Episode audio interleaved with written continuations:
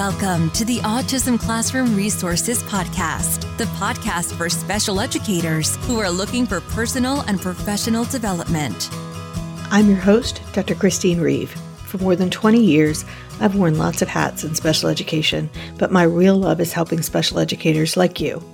This podcast will give you tips and ways to implement research based practices in a practical way in your classroom to make your job easier and more effective.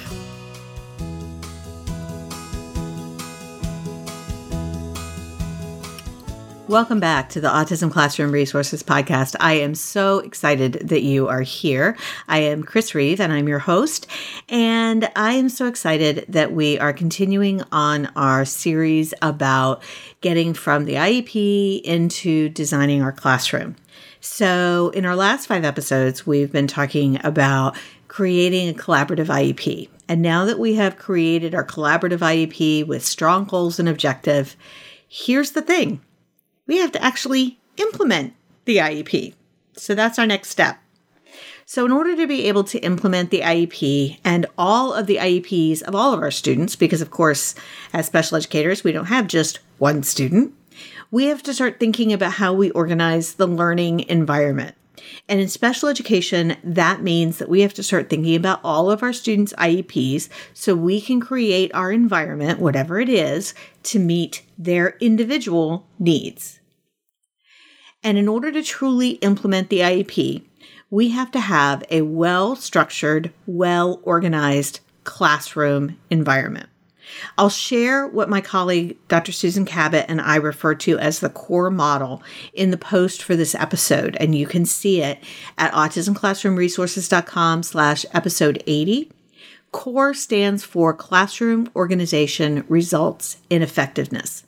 And what you'll see in this model is that the heart, the center of the model, is all of the structure of the classroom. So that includes your IEP, your plan for implementing the IEP, which is what I'm going to talk about today, your schedule, the physical environment and layout, the visual supports, curriculum, data collection, classroom management, all of the things that make your classroom run on a day to day basis. And that core supports all the evidence based practices for building independence in academics, communication, and socialization. If we don't have the core, the structure and supports of the classroom or routine, which have an evidence base to them as well, we can't get to the implementation of those evidence based intervention strategies for building their skills. Primarily because we're just spending all of our time putting out fires and managing behavior if we don't have the core. Think about if you're doing an exercise program and the trainer always points to the importance of working on your core. It's the same with the classroom or any educational program. Even if you're supporting students in general ed, you have to think about the core programs and how they're supported in those classrooms. We always have to make sure that we have a strong core so those classrooms are kind of running themselves. And that allows us to focus on the instruction that we're implementing. Just like when you have a strong core in your body, then you can start worrying about increasing your bicep strength. That kind of sets us up for the rest of the journey through the summer. I'll be focusing on the core throughout the summer to help you get set up for the new school year. And today we're going to start with talking about the teaching implementation plan or the TIP as a way to make sure that the IEP gets implemented effectively throughout the day, but also as a way to help you make your job easier. So let's get started. The tip is a method of planning out the implementation of each student's IEP within the classroom. It makes sure that every goal and objective on the IEP that we talked about in the last five episodes is accounted for within the daily schedule of the day. I've written a good bit about it on the blog, and I'll make sure that those links go in the show notes at autismclassroomresources.com slash episode 80. So you can see examples of a teaching implementation plan and how they work. So you can see all of what they look like. You'll also find a link there to my manual for teaching plans and classroom schedules on Teachers Pay Teachers. And that If you're looking for something that will walk you through with cheat sheets and supports to put it together, it's got videos and all sorts of stuff. That is a go to plan. Now, I am a firm believer in the quote from Mary Poppins well begun is half done. And that is a terrible British accent. And so I believe that although it takes a lot of time up front, it pays to spend the time at the beginning of the year to work on the core elements of the classroom because, well, it's the core. It supports the rest of instruction. And the first thing that we need to do at the beginning of the year is to get to know our students. Every year, we have at least some different students or all different students. And so every year, our classrooms look different. The activities are different, the schedule is different. The materials may be different. One year we might be supporting students in general ed most of the day or all of the day and never spend any time in a special ed classroom. And the next year we might be in a completely self contained classroom with very little time of students going out. And it all just changes because of the students that we serve. And here's, I think, what's really important to remember about that. And I know that you know this. It's because we serve the students that we have, not the students that we want to have, or wish we had, or thought we would have, or were told that we were hired that we would have. we have to build the classroom core around the needs of the students who show up in our classroom. So, step one in setting up any classroom is to get to know your students. And the best way to do that, that I know of, that is to start by reviewing their IEPs up front and plan how we're going to implement them. And that's where the teaching implementation plan comes in. The TIP is a method of planning out the implementation of each student's IEP within the classroom. It makes sure that every goal and objective on the IEP is accounted for across the schedule of the day so that we know that we know how we're going to teach the skill and how we're going to measure the skill. So it's really a useful tool. Now, I went through all the different elements of the tip in episode 42, and you can find that episode at autismclassroomresources.com slash episode 42. But in short, think of the tip as a roadmap to plan out your instruction.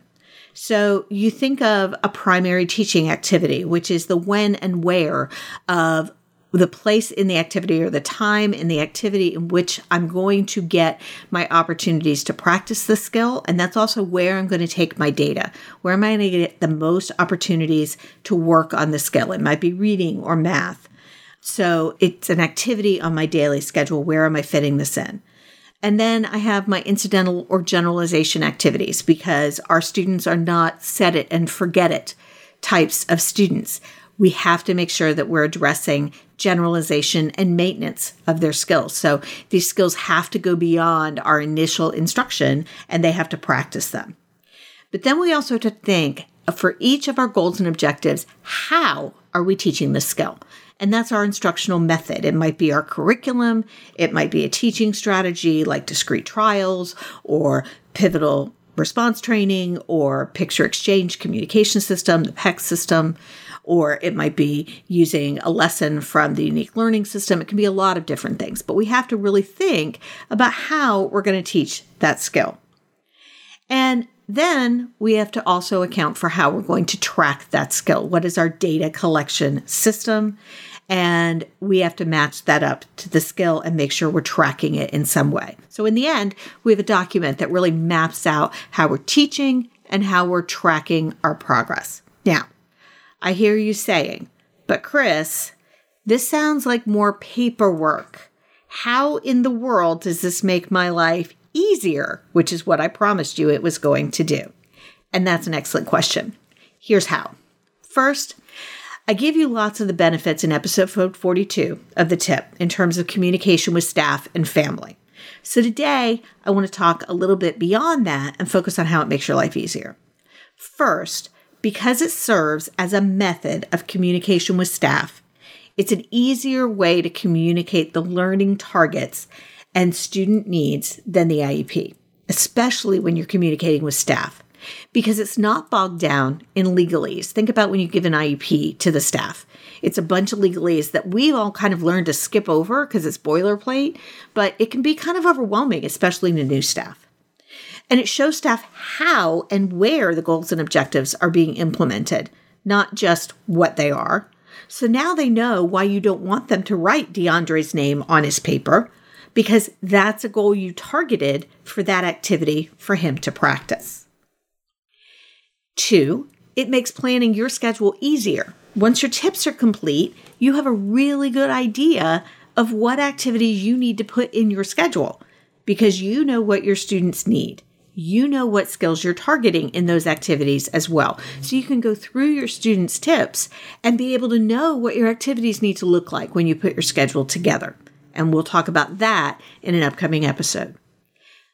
Third, when you've got your tips, you know what your data sheets need to be. And that makes it really easy to pull them together because you've already planned out your data collection systems. You've already thought through what goes on your group data sheets? What individual data sheets do you need to create? And that means no more last minute exhausted thoughts about how something's going to be measured. Four, it means your lesson plans are easier because you already know the types of activities that your students need because you know what you can fold their goals into. And five, it means that at the time that you write your progress notes, or if there's ever a question about your students' progress, hopefully you aren't going to suddenly realize that you didn't have a plan to teach a required goal or objective, or that you didn't have a data system in place, assuming that you followed through on the plan from the tip. It means that when anyone asks, your principal, a family member, a person from the special ed office, how are you teaching the skill?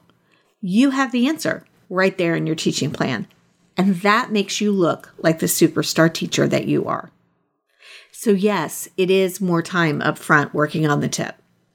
But the rest of it all falls into place so much faster when you have it all planned out ahead of time. So, make sure that you hop over to autismclassroomresources.com slash episode 80 and you can grab the links to all the info about how to implement the tip and look over the core model itself and you'll find the links to my toolkit with tip forms and cheat sheets to walk you through completing the tip and creating your classroom schedule on TPT as well.